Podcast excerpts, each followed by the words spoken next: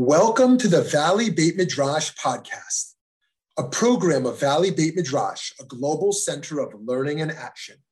We're bringing you the best in diverse, pluralistic Jewish wisdom, all with the goal of improving lives in our global community. I'm Rabbi Shmuly Yanklowitz. Let's get started. Shalom, shalom, friends. Welcome, welcome. I'm so happy to be here with all of you.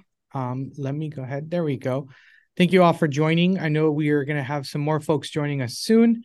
Um, very happy to be here. I think our, our partner um, is running a little bit late. Um, super happy to be here with Rabbi Shlomo. Rabbi Shlomo um, also requested that he could also give his his introduction, so I'm gonna give him that uh, that ability. Uh, thank you so much for being with us today, Rabbi Shlomo. Thank you very much for having me, and thank you to the Valley Beit Midrash for hosting this program. First of all, um, and thank you all for coming, for joining today. Um, my name is Shlomo Levin, and I served as a rabbi for many years in the United States. And then recently, I also got a master's degree in international law and human rights from a wonderful program called the United Nations University for Peace in Costa Rica. And I wrote here, you can see I put on the screen a Haggadah. It's called the Human Rights Haggadah. Uh, and what it does is it points out human rights issues as they come up in the Passover story, giving a little bit of a secular source and a Jewish source, and most importantly, discussion questions to understand the values and the conflicting values behind each issue. And you wouldn't be surprised. Almost every human rights issue that's in the news comes up in the Haggadah, from slavery, from hard labor, to refugees, when Jacob goes down to Egypt fleeing famine, from uh, reparations when the Israelites leave Egypt with wealth, and, and so on. Everything uh, uh, just about is in there. Um, and I, am going to begin just in a moment. We're going to point out we're going to talk today about one section of Haggadah. I just want to mention one other, com- two other comments before we get started. One, one is this class was originally scheduled to take place in October, and we postponed it because it's the beginning of the war, and we thought it wasn't the right time. And we had hoped that by now there wouldn't be a war and we would have moved on to a better situation of peace. I just want to recall that and remember that even though we've settled maybe a little more into routine, we still remember the hostages and we still pray for peace in Israel and in Gaza, uh, first of all. And, and, second of all, the other thing I want to say about our class, turning back to our session today, is I, I believe very strongly when we talk about human rights, it needs to be discussion. Human rights means sharing different perspectives and different ideas and I really don't intend to just lecture, as I, I want to hear people's thoughts and people's ideas and, and, responses as we go along. So, what I'm going to ask is stay on mute unless you're speaking. If you'd like to speak, raise your Zoom hand. Let me call on you and then unmute. And then uh, I'll see if you can make a if you can make sort of a, a, a short uh, uh, comment, whatever it is. And if I have to, I might just interrupt you a little bit just to clarify. Or well, let's go ahead. And what I want to do is focus today on something that's pretty well known right in the beginning of the Haggadah. And we say this at the start of the Seder, that this is the bread of affliction holding up the matzah. And we say, all who are hungry, let them come and eat. All in need, let them come and join our celebration of the holiday and join in our Passover food and in our Passover feast. And I want to ask a very fundamental question. Is this a second? Is this a statement of human rights values when we say that? Are we attempting to fulfill our human rights values because we believe everyone must receive, everyone is entitled to food as a basic necessity? Or should we understand this some other way? I'm not even going to ask how. I don't know. I'm not even going to comment on how. What do you think is going on here? Let me ask it another way. It's well known. It's a fact that in the world today, the earth produces enough calories to feed every single person. There's no question about it. When you do scientific calculations, you know how many calories are grown from how much corn, how much soybeans. There's plenty of calories, there's plenty of nutrition available to feed every person. So if some people don't have enough to eat, it's not because uh, of a necessity. It's not because there's no other way. It's not because of scarcity. It must be because of some decisions, some actions we've taken about how, or some system we've created for, for sharing the food unequally. Does that make it a human rights issue per se, or is it still something else? Definitely a human rights issue, although it's a it's, well, Lauren. So, hi, hi. Go ahead. Human rights issue, and um, just like housing and so many other things, and it's greed that's um, blocking the way for everyone to have okay. that human right. Okay, Lauren says that uh, uh, it's for sure a human rights issue, and then Lauren, as you say rightly, if you say housing, if you say food, why stop there? Why not also talk about all basic necessities together? Food, clothing, shelter, healthcare, and those should all be rights. Okay, just when you when just ask, raise your Zoom hand if you can, just so two people don't talk at once. I'll just ask any one other person, do you agree or disagree with that? Any other thoughts or comments? Does anyone think it's not a human right? Does anyone see any reason why food should not be a human right? Any downside to considering it a human right? Oh, go ahead, Eddie. Say something. Go ahead. Yeah, just out of curiosity, wasn't this uh like put into vote and the United States voted against it? We'll come to that. Okay. We'll come to that. okay. Um, the Universal Declaration of Human Rights. I'll just keep it like this. The Universal Declaration of Human Rights was voted on and passed by the United Nations General Assembly in 1948. So it's a non binding uh, uh, declaration. It can't be legally enforced per se, but it's come to be seen as very uh, influential, very authoritative thinking. This is Article 25 of the uh, Universal Declaration. Everyone has the right to a standard of living adequate for the health and well being of himself and of his family, including food, clothing, housing, and medical care and necessary social services. Everything is included, all basic necessities, and the right to security in the event of unemployment, sickness, disability, widowhood, old age, or any other lack of livelihood in circumstances beyond his control. So I think it is fair to uh, uh, to say that the answer here is, yes. The Universal Declaration of Human Rights clearly includes basic economic rights within the bundle. And as you can just sense also here, there's an awful lot of human rights included in the Universal Declaration. This is Article 25. So imagine uh, uh, how much there is, but this is included in it. Okay, I want to just ask one more time. Can anyone see a um, a downside? Does anyone anyone anyone oppose? Anyone think it shouldn't be?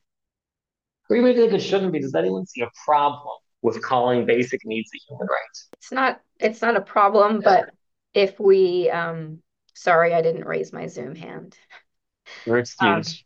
Um, Just remember um, next time you're excused when I mean I'm I will need to change a lot of systems to um it's interesting that it's like such a human right that it didn't like before seeing this invitation, it didn't occur to me that it was a human right. Like it was so given um, in in my mind. But there, we make such a big deal out of other human rights, or is something a human right? Like um, what decisions to make about our own bodies, or um, who we want to marry, or like are these are these well, I don't know civil right or human right either way like it's just so um it's so overlooked as a human let right. me ask you a question. Just let me ask you a question. I would ask everybody we don't have time let me ask you a question. If i would say human rights what's the first right that would come to mind? Like if, if there's a lot of things you could call it but what's the first thing you would think of as for sure the most fundamental of all the human rights? What do you think? Just first thing off the top of your head. The right to unlawful persecution unlawful persecution. Think of it, right? I say food. Okay, food. Eddie says food again. There was one more I didn't catch in the chat that just flew by. Um, okay, the point I want to make is it, sometimes the first thing that we think of about human rights are more uh, what you would call political rights, freedom of religion, freedom of expression, uh, freedom from uh, the government can't arbitrary freedom from arbitrary government power. The government can't arrest me or detain me uh, uh, with no reason. I can't be punished without first being put through a process of law. You know, these are the most basic. The right to vote, for example. These are sometimes those political rights. Sometimes come to mind first. Is my point. But then what people will argue is, what good our political rights, the right to assemble, the right to protest, all these kinds of things. What good is the right to assemble, to protest, to vote, to have religion if you're starving? You can't use these rights unless you have economic rights. So economic rights have to come first. That's the argument. Let me show you another source. This is uh, a little bit before, actually, but in the Universal Declaration of Human Rights itself. And it sort of hints at a little bit of problem. Article 22 Everyone is a member of society, has the right to social security, and is entitled to realization through national effort and international cooperation in accordance with the organization and resources of each state of the economic, social, and cultural rights indispensable for his dignity and the free development of his personality. I just want to throw in the right to work, to free choice of employment, to just and favorable conditions of work, and to protection against unemployment. What is the problem here? This is already hinting at a big problem. Notice the middle of Article 22 national effort, international cooperation, in accordance with the organization and resources of each state, and the freedom to choose your employment. What's the problem here? What's going on? I'll throw out a suggestion. Take a political right, the right to vote, the right to assemble, the right to freedom Now, I know governments can plead security, Okay, you know, but besides security, can the government give an excuse for taking those away? What's a valid excuse for taking those away? Can, can, they can't come up with one practically, aside from you know extraordinary security situations. When it comes to economics, what if the government pleads poverty and says, "Look, it's great to say everybody has the rights to food, clothing, and shelter, but the government can't afford it. We can't do it. And understanding, just in theoretical terms, human rights are fundamentally an obligation on governments. Governments are responsible for fulfilling human rights, and so governments essentially retain their uh, uh, uh, legitimacy, retain their legitimacy to the extent that they fulfill the human rights of their citizens, right? And the government says that's nice that everybody has economic rights. We're doing the best we can, but all we can do is very little. Now, someone just said in the comments, tax the rich, and fine, you know, okay, you can always argue that a, a, a government could do that type of thing or could do more, argue about tax dollars, but someone will come and say, we're a poor country, we can't do it. Someone could say that, a country could say that, or a country could start to squabble about the tax code and all the problems, whatever. But one key distinction between economic and political rights is political rights, no excuses. No reason why people can't vote. You can't take away the vote from some class of citizens. No reason for that. No reason why people can't have freedom of religion. What business does the government have taking away freedom of religion? So we can define these as human rights in absolute terms. Whereas economic rights, you know, eh, is there any society in the history of the world where every citizen has all of their needs, food, clothing, and shelter? Is, is that always attainable? You know, and, and so calling it a right may, may be very, very empty. Yeah, and that's one uh, that's one issue here to think of. We, we call that aspirational. Maybe economic rights are more aspirational. The government should aspire to these things, but um, but but the expectation the government will realize them might not be realistic. Erwin, go ahead. Yeah, um, I think um, the key there is that it's it says according to the government and there are different governments have different conceptions of what it means to vote and what it means. All these things are defined differently by different governments. Um, so, you know, it's fine to make a general statement, but when it when it comes to actually making this real, it's all up to the specific states, according to, to this document. Roy, I want to make a comment about that. Sure, but here's the thing: all human that means we're all equal. Fundamentally, human rights, the idea of human rights is they ought to be the same for everyone. It doesn't matter where I live. It doesn't matter my society. It doesn't matter my religion. It doesn't matter. Nothing matters. The fact that I'm a human being, if something is a human right, because I'm a human being, I should be entitled to it. And suddenly, these economic rights are going to depend on the government's uh, uh, economic means and, and, policies, and it's going to weigh economic decisions. And it cuts against equality. The, the, the idea that human rights should, should be independent of all of these external factors, leaving it up to the government. That's, that's, um, that's an issue here. I'm just going to share one more uh, uh, short uh, uh, source about this um, uh, while we're on that topic here. I'm going to share with you. Um, well, let me ask you something else. We also saw the right to work. Remember that source in the in the um, Declaration of Human Rights is that everybody has the right to choose a profession according to their desires and the right to choose their work and stuff like that. How's that going to go with economic rights? Is there a problem there? I'll read it to you. Remember, um, it said everyone has the right to work, to free choice of employment, from a free choice of employment, to just and favorable conditions of work, and to protection against unemployment. How is that going to go with economic rights? I would suggest to you there might be a problem. Remember, human rights are a demand on the government. The government has to fulfill them. So what if the government says, look, we're responsible for making sure all of our citizens have food, have clothing, and shelter. And then everybody runs around telling us what job they want to do. They're trying to exercise their right to choose their employment. Everyone runs around deciding what they want to study. You know, uh, we can't have that here. We're responsible for, for, for this. We can't have, we don't have time for artists. We don't have time for authors. We don't have time for uh, uh, liberal arts majors. We need more dentists. We need more farmers. We need more miners. And the point is, when you give a government responsibility, you're going to have to give that government corresponding power to fulfill that responsibility. And those government powers may end up conflicting with with personal freedoms. You know, we can't have it both ways. Go ahead, Lauren. I'm sorry if you raised your hand earlier. I didn't see. Go ahead. No, that's fine. No, I was just going to say, as noble as the idea is, it's completely impractical, right? When if you're like, you have uh, you want to be a doctor, but you, you have absolutely no way that you could get through the course. Like it's just not you. You just can't do it. You're not capable of it. You you can't force uh, a university to take you. You can't force a college of medicine to take you.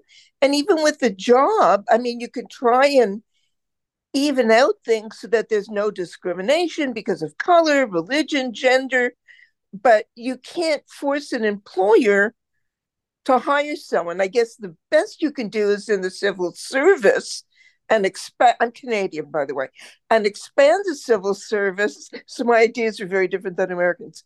Um, so that you you can hire as many people as possible, and the special people for minorities who otherwise won't be hired, assuming that they have the credentials and the capabilities. But unfortunately, it's just it's not practical.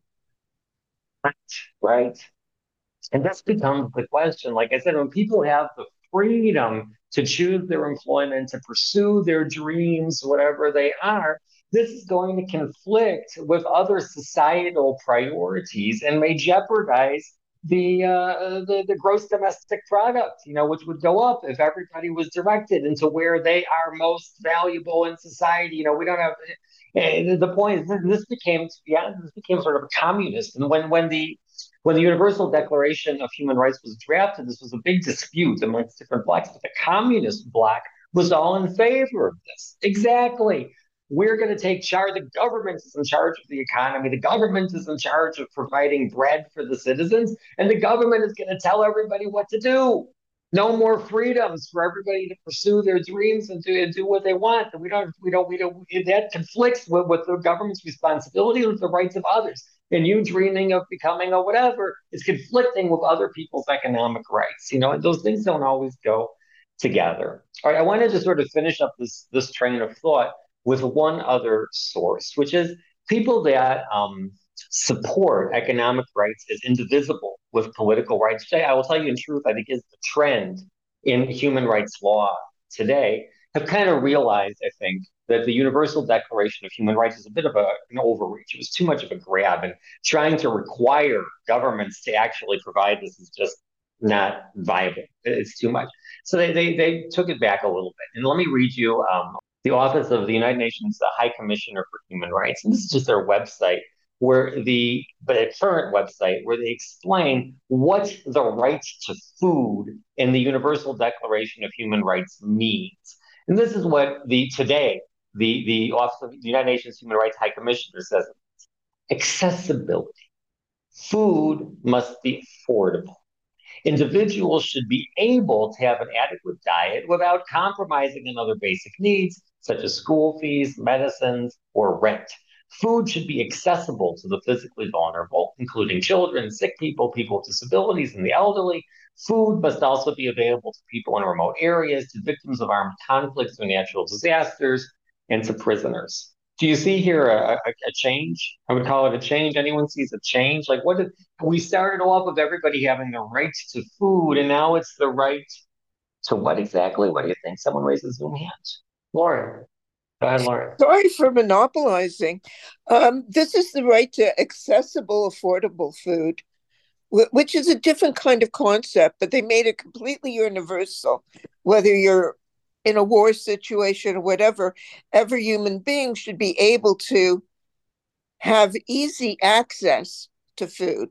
Yeah, that's not so easy. This understanding, yeah, under this understanding, the quote, well, what does the government have to do? Is the government pull off the hook a little bit? Go ahead, Jess. To me, it's saying like people have the right to be able to pay their bills because it like it's saying food food should not compromise things like school fees, medicines, or rent. So that is like going above and beyond that. Like who whoever is the United Nations is saying people should be able to figure should have the right to have their basic needs. I, I want to focus on the word accessibility. I want to focus on the word accessibility because I think that was the key here is that the responsibility of government sort of goes from making sure that everybody has their needs met to everybody has the ability to have access to being able to have their means their needs met you know so the point being is food not do they have food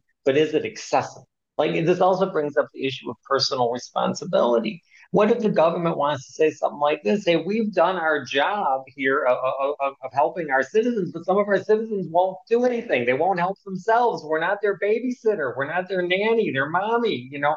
So what, what, what is the government going to say? We've made it accessible. Jobs are accessible. Social security is accessible. Food is accessible. It's not a food desert. It's not, you know, uh, but that's that's the end of government responsibility there. We're not making sure everybody has their basic needs. We're just creating a society in which people can succeed at meeting their needs if they want, or if they try, or whatever you want to call it.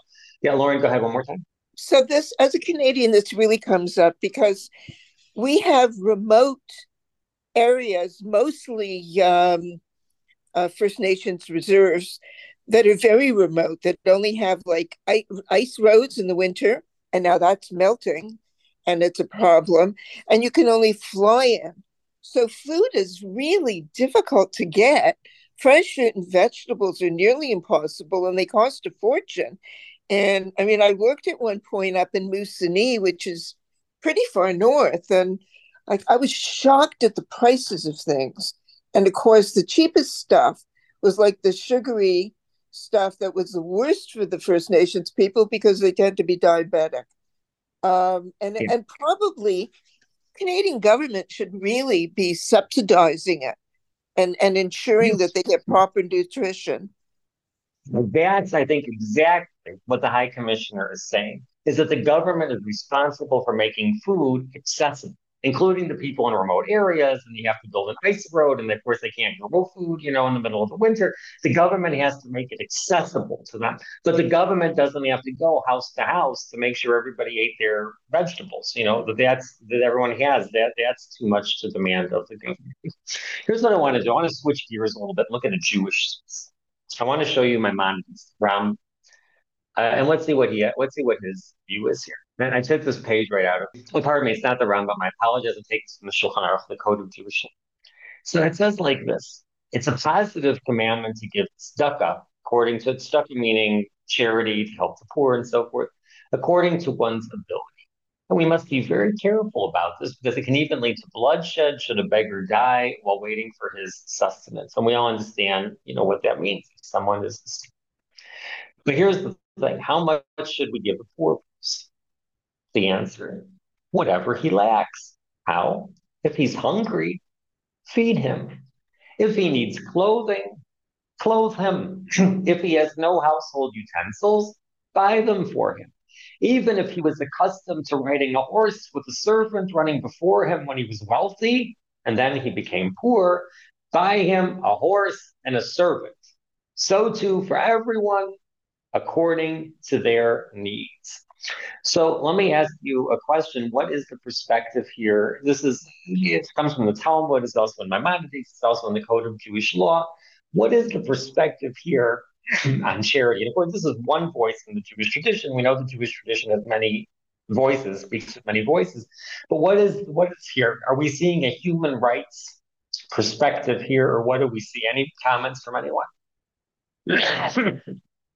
we give them whatever they need uh, utensils if they need utensils, food if they if they were wealthy and then they became poor. We raised their standard of living up to when it was when they were wealthy because that's what they're accustomed to.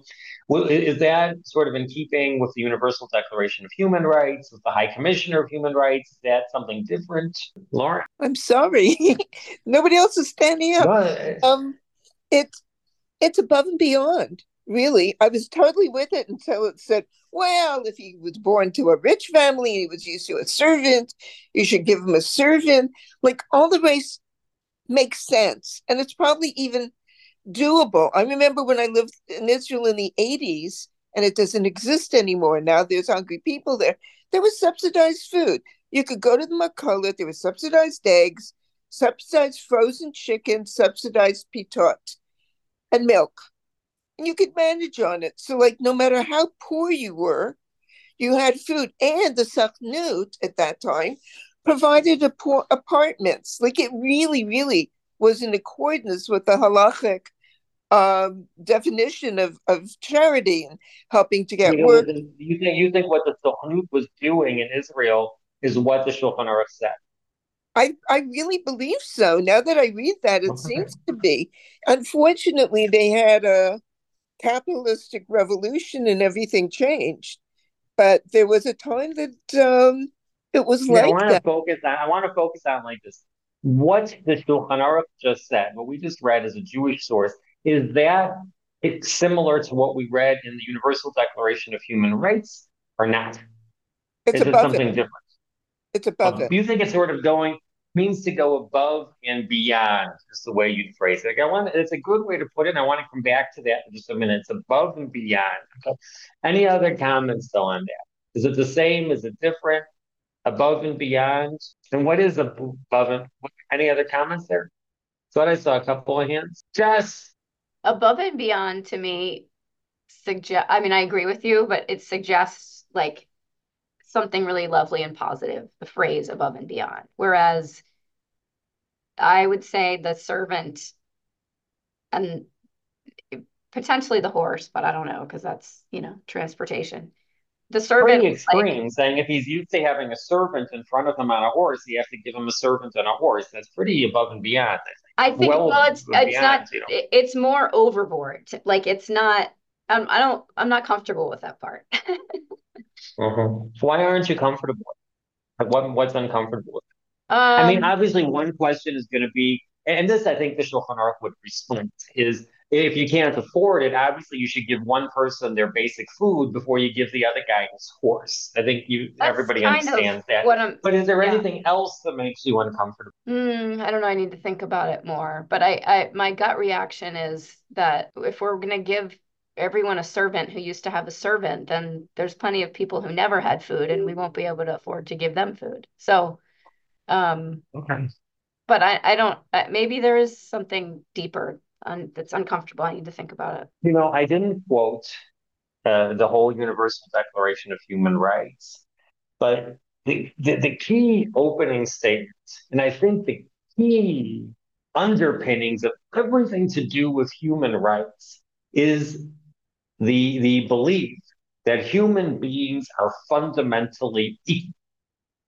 You know, it does again. We're all in different, born in different. Those are accidents of birth that we're come to different circumstances, different cultures, and some we you know, you know we all understand. But that there are some basic things that unite us all because we are human. There are some things we must have, and we're all equal on this planet. You know, and, and don't divide us. And I, I sense just maybe that's what's bothering you about the Shulchan Aruch here is that the fundamental starting point there doesn't seem to be that we're all equal. It seems to be, well, everybody's coming from a different place. And the goal of tzedakah is to put everybody back where they used to be. Not to put everybody in the same place, but to put everybody where these are. Everyone's not going to be treated the same. According to the Shulchan Aruch, everybody's not treated the same. How you're treated depends on these uh, uh, other factors, these accidents of birth, depends on your economic status, depends on your prestige, and, and, and, and we're not treating everybody the same anymore. And the question is, I would argue that's a, a, a, not a human rights perspective. That a human rights perspective on charity would have to come from a place of equality, first of all. The way it said in the Universal Declaration of Human Rights, every person has the right to the following thing. And going, as you put it, Lauren, above and beyond, above and beyond is problematic because if it's not for everybody, if we go above and beyond for one, where's not another one? Let me make one, let me just one other question. Um, if the Shulchan Aruch is not coming from a human rights perspective to the matter of tzedakah, could anyone get, get, give a sense of what perspective it might be coming from? If this isn't about uh, if the Shulchan Aruch isn't saying to help the poor because the poor are entitled to their basic necessities, because everybody's a little bit different here, what are we doing?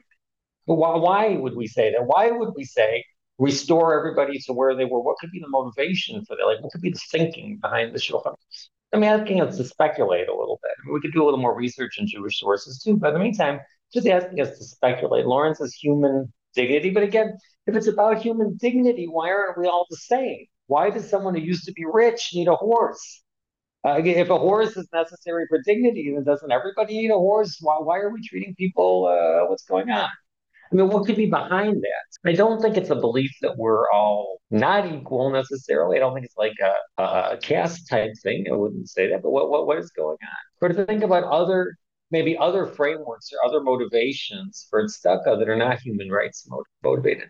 The separate issue here, another concern we might have, is very selfish almost from the perspective of the person who's doing uh, uh, the helping.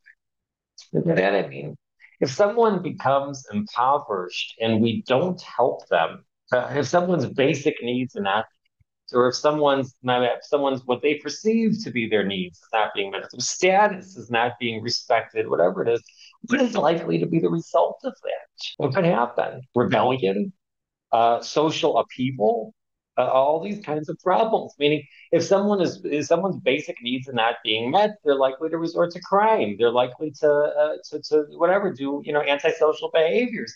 If someone is dissatisfied, bitterly is embittered and bitterly dissatisfied with their lot in life, they'll become uh, uh, yeah, sickness and death to them. But I mean, what is the consequences to people who are wealthy, who are uh, you know, in luck at this time or whatever it is.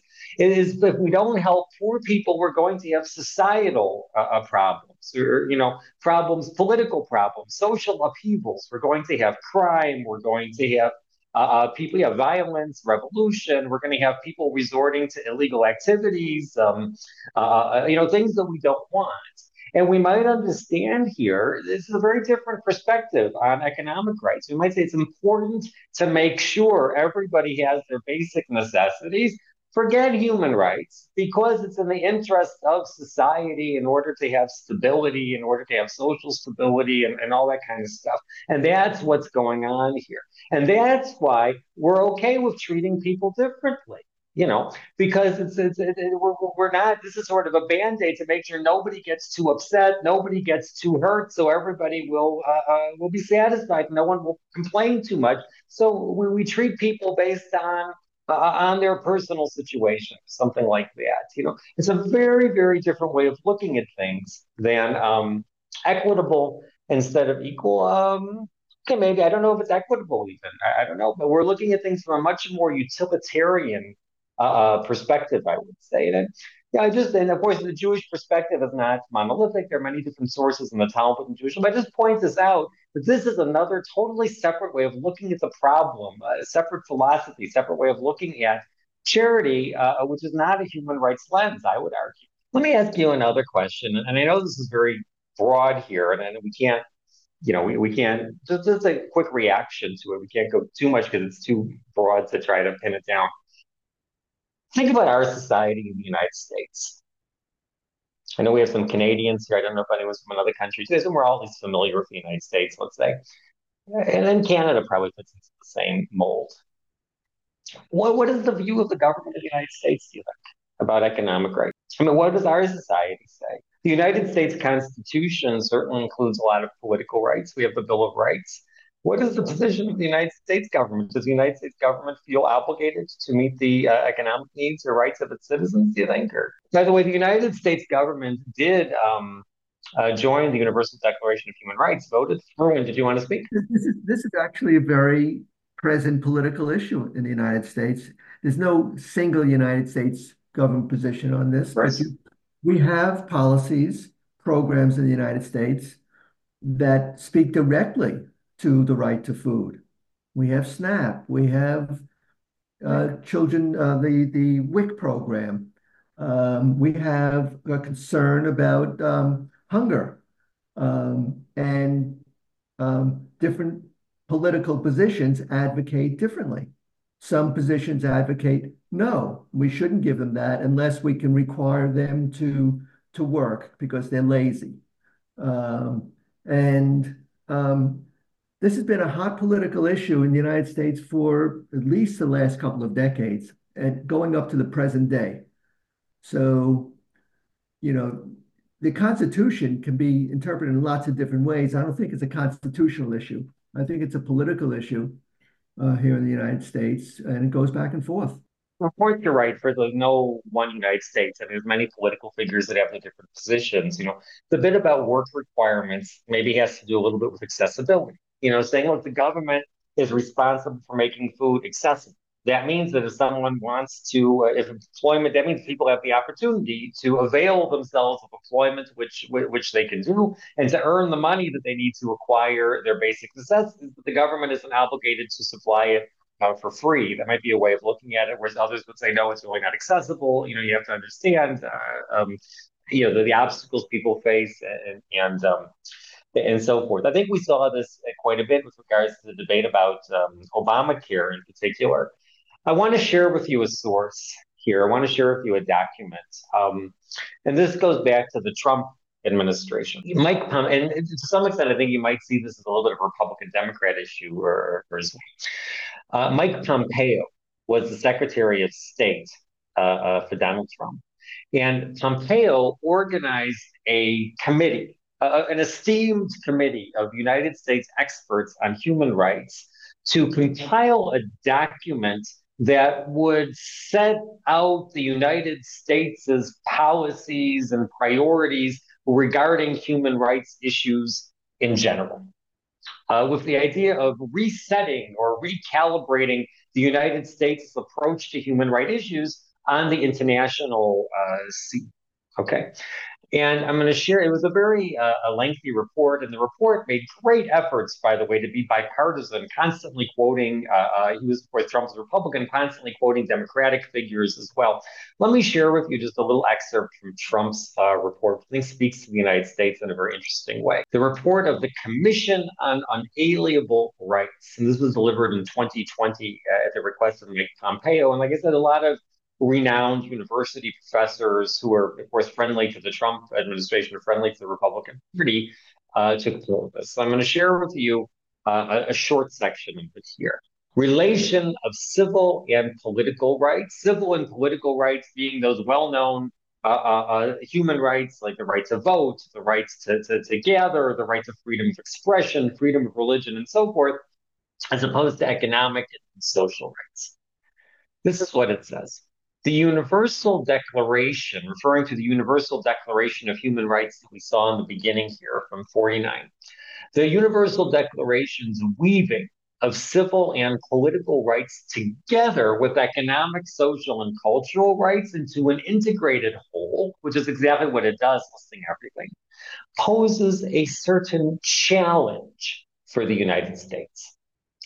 Unlike the Universal Declaration, and unlike the majority of constitutions of the world that have adopted since the early to mid 20th century, the US Constitution does not generally recognize, let alone entrench, economic and social rights.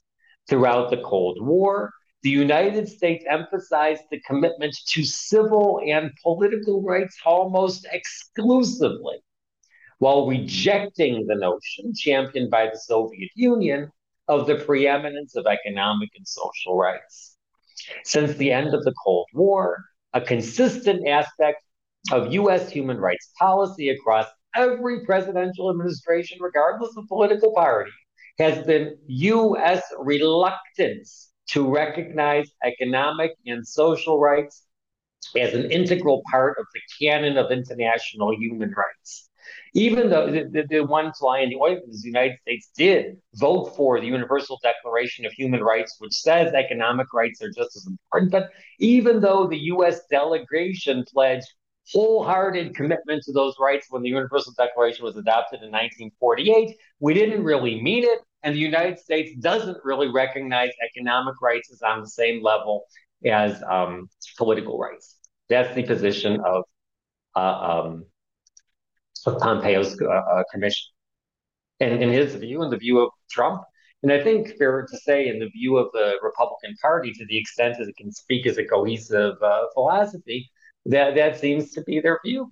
Is that surprising to anyone? What do you think? Not a surprise that that's what the Republicans say. I see, I see people shaking their heads. No, not a surprise. Do you agree with it though? The question is, is this right? Do we agree with it? I see you shake your head also. What do you think about that? Okay. I'm going to share. It. All right, Lauren, say, go ahead. Just go ahead and say something. Just as a Canadian, I find it so bizarre that the US doesn't have universal health care. It's it's the only Western democracy to not have universal health care. And when I've argued with Americans about it, I get completely ridiculous things like, well, shall we give color TVs to everybody? Uh no, you don't die without one. But you know, it just it, it it's beyond my imagination. It just, okay, and there you go. What I want to show you, I think that's right here. Remember, that was a very bitter partisan fight. The Democratic Party's been pushing the, the, the for health care, you know, universal health care and so forth. Uh, the Republicans have been opposing it tooth and nail. Trump wanted to repeal the Obamacare. You know, I, I, understand there's politics to it. I understand he hates Obama. You know, but fundamentally, I would suggest the Republican Party does not believe that uh, meeting the essential needs of citizens is the job of, of government. And they're saying it right there. The fundamental responsibility of government is political rights, freedom to vote, freedom from discrimination, the right to assemble. Economic rights are very second fiddle, very, very distant, and not uh, a, a key responsibility of government at all. Hannah, did you want to chime in? Hannah, did you want to say something? Yes, I Go do. Ahead. I mean, I, am so I'm very biased. Everything that the Republicans say for me is crappy and nasty and evil. But there is a it's it's missing the elephant of just menschiyut. I mean, freedom of uh, uh, speech won't uh, give you health, won't give you food. People need food and people need health. And it, I, am from yes. Israel, so you know, I just it drives. I'm so angry, so so angry, and I see I, I see that it gets worse and worse. You know, I, no, oh, I, Hannah, yeah, yeah, yeah.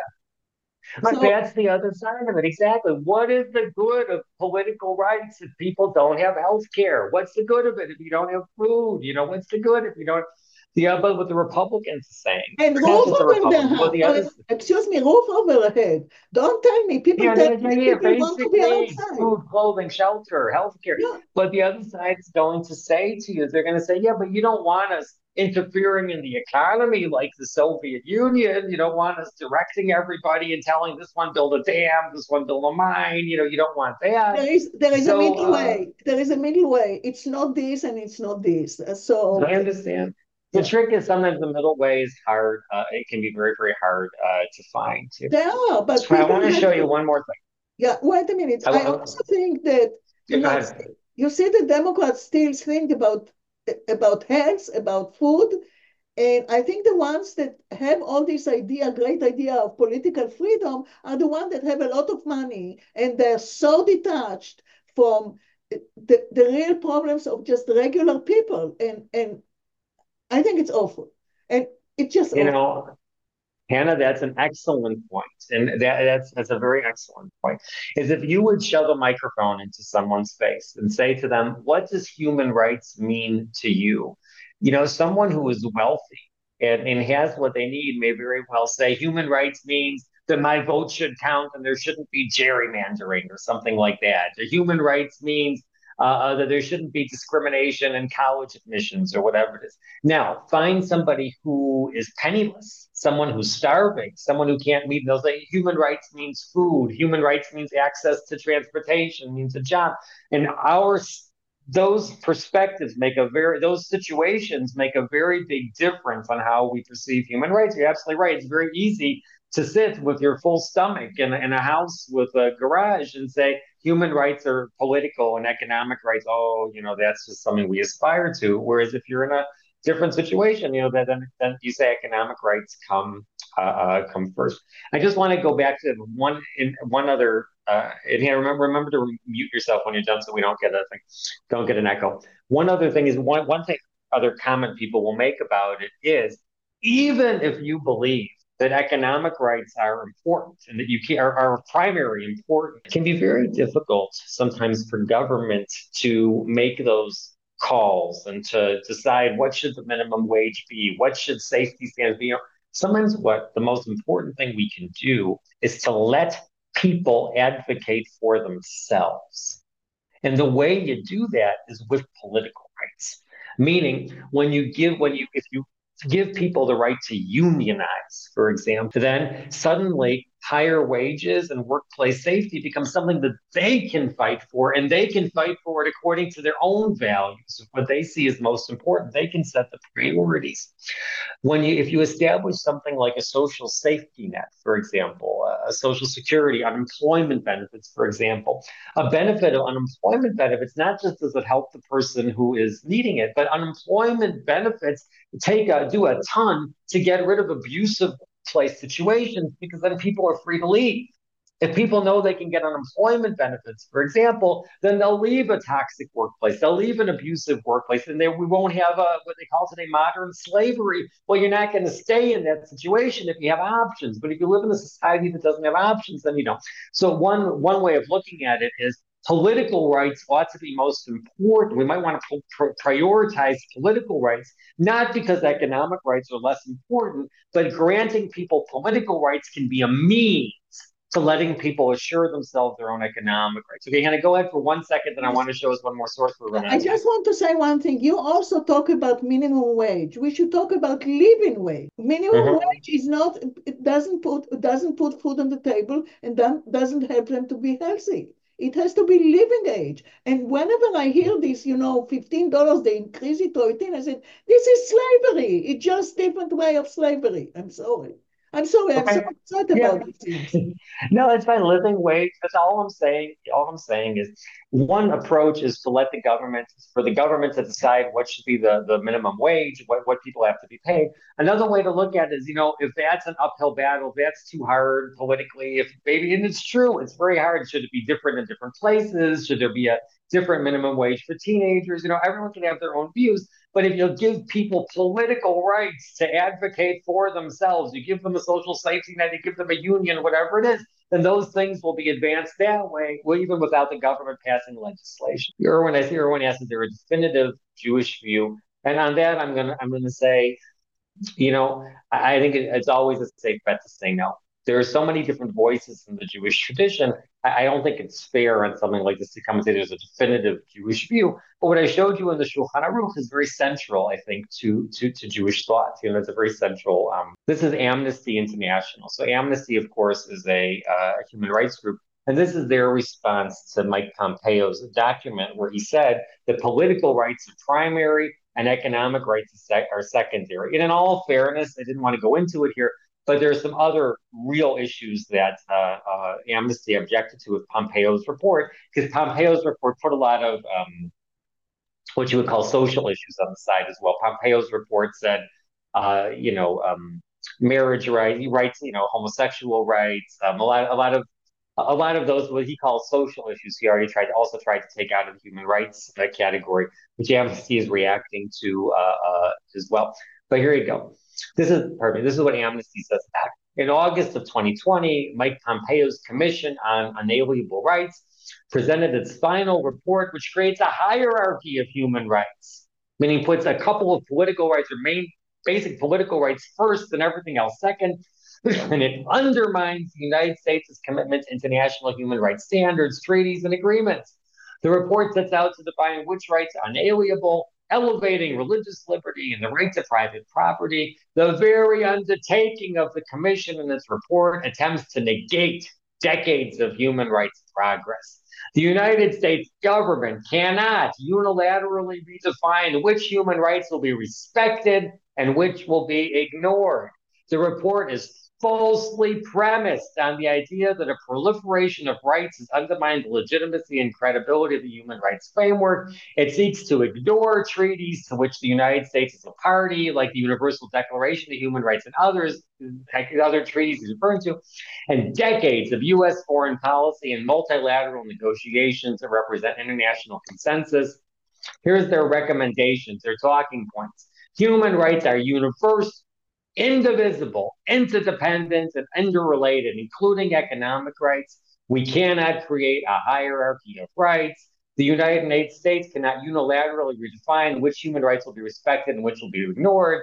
The Commission should, has undermined decades of human rights progress, and the United States should be a leader rather than carving it out. And the recommendation is to explicitly reject the Commission, its reports, its government's retreat, and, the, and then reject everything. Then Amnesty's uh, uh, view. The whole thing is bad and reject it all.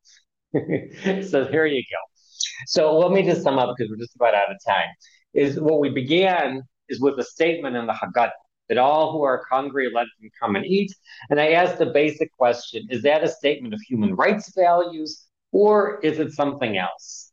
And we saw, according to the Universal Declaration of Human Rights, it clearly is a statement of human rights values. But then it becomes a little bit more tricky. Governments can't necessarily provide for everyone. Maybe they can just make it available for everyone. But then maybe political rights are actually important because if we give political rights, it can help people uh, meet their economic rights, and we shouldn't prioritize political rights so much. And then we saw maybe a, a, different way of looking at it from the Shulchan Aruch that maybe we shouldn't even take a human rights view to this. Maybe it's more about making sure society is cohesive and it functions. And then uh, uh we saw that in the United States, that still economic rights are not accepted, certainly by all the political parties, and it's very um, it's tough going for that. Okay, so let me just close by saying this: this is the human rights Haggadah that I put together. So what we just did is really what this Haggadah is aimed for. To understand that there's multiple sides, competing values behind every human rights issue. And as issues come up, my goal in this Haggadah is to show a couple of sources and then to ask discussion questions, which just help sort of explain what the frictions might be and to ask us some, some questions to guide us to helping us discuss those values and begin to come up with our own positions with the understanding the human rights values does not necessarily lead to one particular political uh, uh, or social action position. There's many different legitimate uh, views that we could have, and to help us think a little better about these sources and to come up with our own uh, uh, views. So I have this Haggadah. If anyone's interested for Pesach, you can get it at Haggadahs R Us or on Amazon, or you can.